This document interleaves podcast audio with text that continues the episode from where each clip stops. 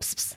Hey there, are you pitching to an editor and writing your name or your company name in the subject line? Or better yet, are you dying to send your media attachments, beautiful headshots, and all the information in a pitch? Well, my friends, I am telling you, these are two of the five things you need to stop doing right now if you want to get featured. Hey, friends, I'm Gloria Chou, small business PR expert, award winning pitch writer, and your unofficial hype woman. Nothing makes me happier than seeing people get the recognition they deserve, and that starts with feeling more confident to go bigger with your message. Because let's be honest, we simply cannot make the impact we're here to make by hiding behind the scenes. So, on this podcast, I will share with you the untraditional yet proven strategies for PR, marketing, and creating more opportunity in your business if you are ready to take control of your narrative and be your most unapologetic and confident self, you're in the right place. This is the Small Business PR Podcast.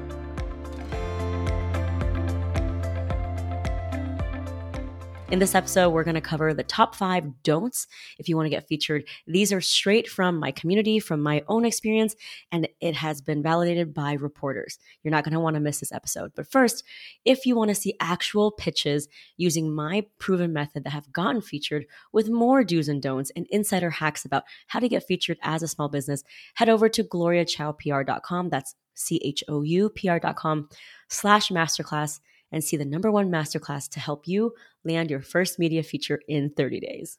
All right, my friends.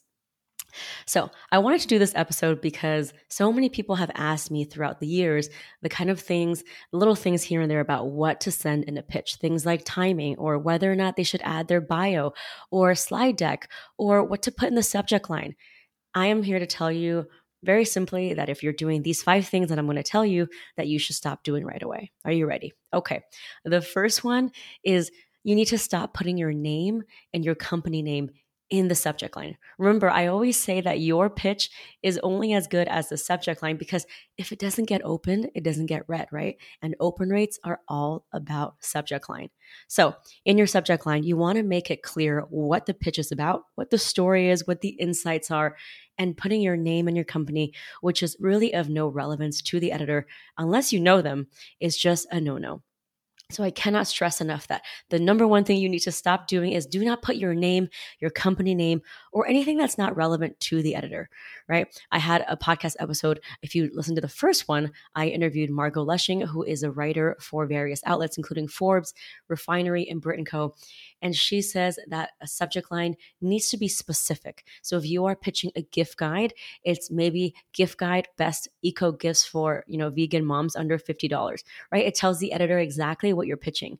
Now, if you were to replace that with your name, your company, and story and feature me, she's probably not going to read it. So this is directly from the journalist. And I'm here to tell you do not waste time putting your name in the subject line because your subject line is probably the most important part of your pitch.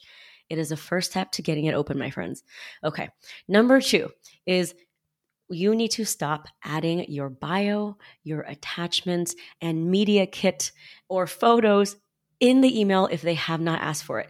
I cannot tell you how many times people have asked me inside of my Facebook community, and people in my PR starter pack already know this, but people are asking, Gloria, I have this beautiful media kit. I paid hundreds of dollars to get it done. I cannot wait to attach it. And I say, no, do not attach it. Number one, adding any attachments will increase the likelihood that your email will go straight to spam. And we all know you are competing for the editor's attention. So you don't want to do anything that's going to lower your deliverability rates, right? So do not add attachments. And number two is I know if you have a product and you have gorgeous photos you've paid a photographer hundreds or thousands of dollars for, I understand that you want to add it into the email, especially if it's something about getting onto a product guide or a gift guide. But I'm here to tell you that you do not need to do that in the first email. What you should do instead is do a hyperlink. So, for example, in the gift guide episode, which is number one, the editor who writes for a lot of gift guides and does a lot of product roundups she said that it's as simple as you saying in parentheses how much the item costs with a hyperlink on where it's found. So it could be a link to your website, or if you sell it at like a Target or a, a beauty store, then you might want to tell them as well the other ways that consumers can access it, right? And especially if you're not pitching for a product feature and it's more of a general story positioning you as the leader, you definitely don't want to add bios or attachments. It's a little bit presumptuous. And again, the editor doesn't know you yet. I actually had a discussion with some of the people in my Facebook community, and a lot of them are podcasters, and they get pitches all day, every day. And they said that it doesn't impress them when there are all these attachments and slide decks because they don't know you and they're not going to spend the time to open up these attachments. So remember, you want your pitch to be super clear to the point with a good subject line, and you don't need to add all of these bells and whistles if you have a compelling pitch. And if you want to know how to turn your product brochure or story into a newsworthy pitch, you're going to want to listen to the episode titled How This Pitch Framework Helped Hundreds of Entrepreneurs Get Featured. That is when I break down my CPR method that has helped, again, thousands of small businesses turn their product brochure into something that is relevant and something that is to the point and concise. So CPR stands for credibility, point of view, and relevance. So that's number two. So, number one thing not to do is don't put your name and the word pitch in the subject line. Number two is do not add any attachments. Do not add your media kit and your beautiful photos. Instead, you can do a hyperlink to a press page on your website, even, or you can do a link to a Google folder, whatever it is, but please don't attach it. Number three thing that you should not do is just relying on one email and that's it. I cannot tell you the number of times from my own pitching where every single time that I've gotten a client featured, it was in the follow up. In fact, a lot of the journalists I talk to, whether it's the journalist I interviewed in episode one or the Business Insider small business reporter who I have on another episode, they all say this is that they might not be responding to your email because they can't respond to every email, but they are looking at it and they might have their own way of filing it away and categorizing it because there is a chance that they will be tasked with a story and they're going to need someone to speak on the subject. So if they're interviewing someone in e-commerce and you happen to pitch about e-commerce a week ago or a month ago, they're going to go back into their inbox, right? So having the follow up and keeping top of mind is so important. Now, I know a lot of founders, especially small business owners, this is a muscle that they're not so used to using, right? They're not used to even writing a pitch, let alone following up in the DMs or doing the three or fourth time follow ups. And I get it, right? It's human nature to not want to follow up and to open yourself up to rejection. But I say, and you know this if you're already inside of my PR starter pack community, that everything you want is on the other side of the send button.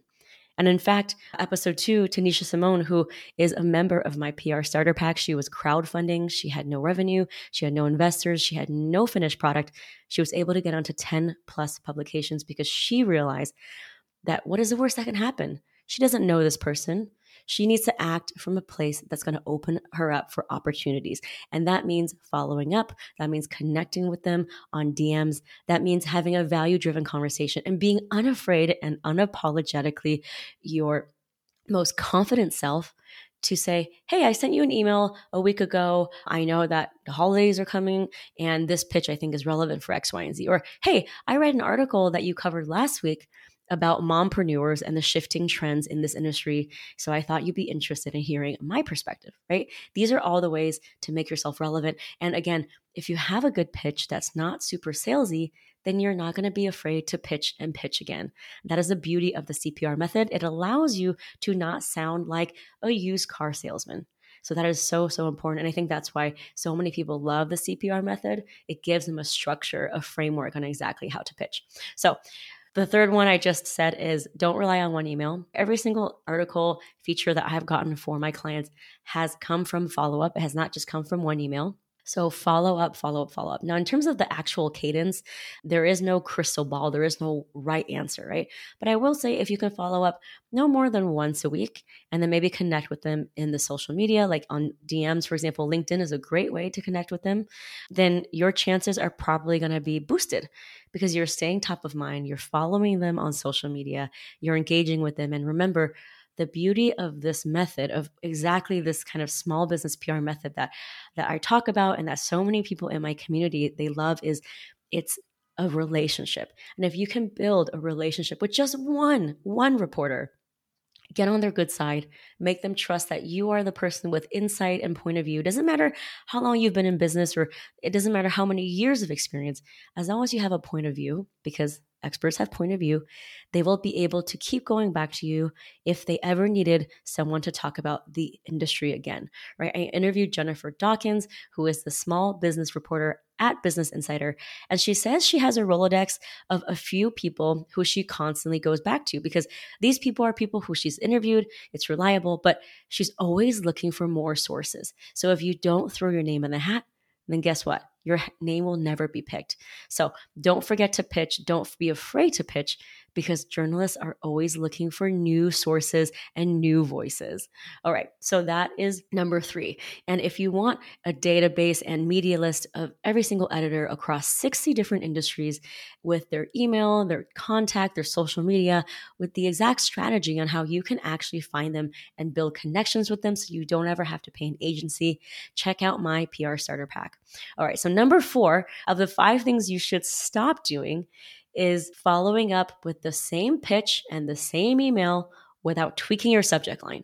So this is kind of the laziness in all of us where we're kind of like afraid to really tweak it because we're like, oh, well, you know, I'm not really confident anyways. Resend. And I, I, cannot tell you how that is detrimental because it just takes a tiny little tweak in the subject line or maybe uh, tweaking it to relate to like the fact that, you know, now we're in a new season or connecting it to what's relevant now. That can really help you boost your open rates. So it can be in the same email, it can be like a forward or it can be a reply, but you might want to try and tweak your subject line. So if you pitch something around the summertime and it didn't get featured, maybe now with fall and winter, there are so many more angles, right? We have a lot of beauty entrepreneurs in the PR starter pack. So your angle for summer, avoiding like heat rash, whatever kind of skincare thing, you might want to tweak that now because now we're getting into the colder season. Again, it's not a one and done. There are so many dividends that come with pitching and staying relevant and building that relationship.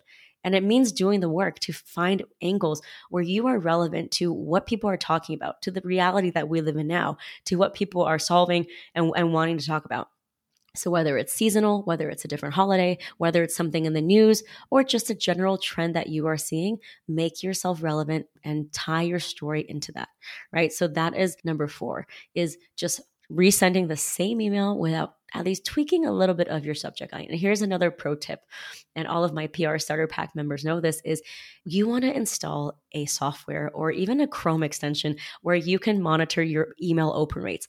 I cannot tell you how this has changed the game for myself and all of my PR starter pack members. And I wish, I wish that somebody told me this when I started pitching. Because without an email tracking device, so you can know exactly if your email is being opened or read or not, you have no idea, right? And you're going to make assumptions about whether or not your pitch is good and you're going to get discouraged.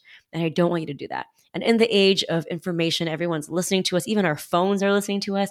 Install a simple email tracking device you can Google, there's so many of them, each with their own price points. There's even some free ones. You can just monitor whether or not your email has been opened, and that's going to give you the data to allow you to make informed decisions, such as maybe I should follow up again, or you know what, my email is just not getting through to this journalist for whatever reason. Maybe it's time for me to really focus on messaging them or connecting with them in the DMs. Okay. So, now we've got to the final and the fifth thing that you should stop doing right now if you want to get featured. And that is sending the same generic pitches without researching what the journalist covered. So I know that uh, we have a lot of beauty and product founders. So a lot of them, you know, you want to get into like a Vogue or like a refinery or a bustle, but not every single reporter at these wellness outlets cover the same thing. And guess what? You need to know which journalist is in the position to actually write your story. So the person that the editor in chief, you know, at Vogue is probably not going to write your story. They're busy doing their book tours. They're, you know, um, not in the actually writing desk, right? But the staff reporters or maybe the contributing writers, they are the ones that are in the position to actually write a story. So make sure that you understand who you're sending your pitch to and not just sending your pitch to every single person at the outlet. So that's number 5 is do not send generic pitches. So generic meaning sending a pitch to everyone, but I also want you to be specific with the pitch. It doesn't mean that you need to spend hours tweaking every single message. What it means is just do some research about whether or not the journalist you are pitching to has a history of writing about what you're pitching, right? So if it's gift guide season, and right now, you know, we are in gift guide season, you don't want to send a pitch to someone to say, hey, please include my body butter in your gift guide if this person has never written a gift guide, or please include my eyeshadow, like vegan eyeshadow or vegan makeup brand to someone who writes about consumer electronics, right? That's just not going to look good. You can literally Google like the reporter and what they've written, look at their previous articles and make a quick assessment. Maybe find them on LinkedIn. A lot of times they will put their own bio about what they like to cover. So then you can get information on what they like to cover and what they're interested by. Again, it's all about finding the points of connection between you and the reporter. So if they're a vegan dog mom, right, or they love rescuing dogs, and so do you, there you go. Maybe that is a point of connection. What you don't want to do is send your leather bag to, you know, a writer who is vegan and has written a lot about sustainability, or you don't want to write a pitch about why you love big tech and, you know, all this stuff to someone who's probably been talking really badly about big tech and covering data security and what, what big tech is doing wrong, right? So just just spend a little bit of time, and I mean a little bit of time, just to research, right? The pitch can still be roughly the same, you can maybe just change the first sentence and say, Hey, I really love the article you wrote, you know, on X, Y, and Z outlet. Are you still like writing about this topic because I have a follow up uh, a suggestion for you, right? These are all the ways to make yourself relevant and to show that you not only have done the research, but you also respect their work. And again, it does not have to be an exhaustive thing. You don't have to go into their complete bio and read their whole story. I understand that we want to be pitching to as many writers as possible. That's going to increase our chances. So just have an organized way, have an Excel spreadsheet, maybe write a couple notes, and maybe narrow down like 25 25 or 50 media targets. And I don't mean outlets, I mean the actual writer who is in the position to write your story. So, for example, it's not going to be the editor in chief, but it might be the sustainability reporter or it might be the technology writer, right? And again, if you are in my PR starter pack, you already have this detailed information because you have already had access to over 60 media lists with all of the information, including their social media, their email, and their bio. And that's going to allow you to very quickly decide who is in the position to move your story.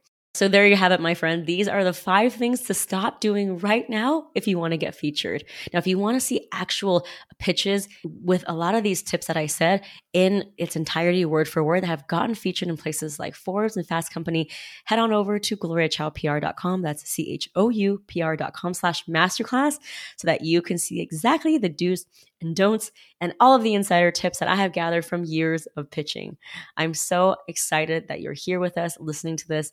And until next time, see you later. Hey, small business hero, did you know that you can get featured for free on outlets like Forbes, the New York Times, Marie Claire, Pop Sugar, and so many more, even if you're not yet launched? Or if you don't have any connections? That's right. That's why I invite you to watch my PR Secrets Masterclass, where I reveal the exact methods thousands of bootstrapping small businesses use to hack their own PR and go from unknown to being a credible and sought after industry expert. Now, if you want to land your first press feature, get on a podcast, secure a VIP speaking gig, or just reach out to that very intimidating editor, this class will show you exactly how to do it. Register now at gloriachoupr.com slash masterclass. That's Gloria Chou, C-H-O-U, pr.com slash masterclass, so you can get featured in 30 days without spending a penny on ads or agencies. Best of all, this is completely free, so get in there and let's get you featured.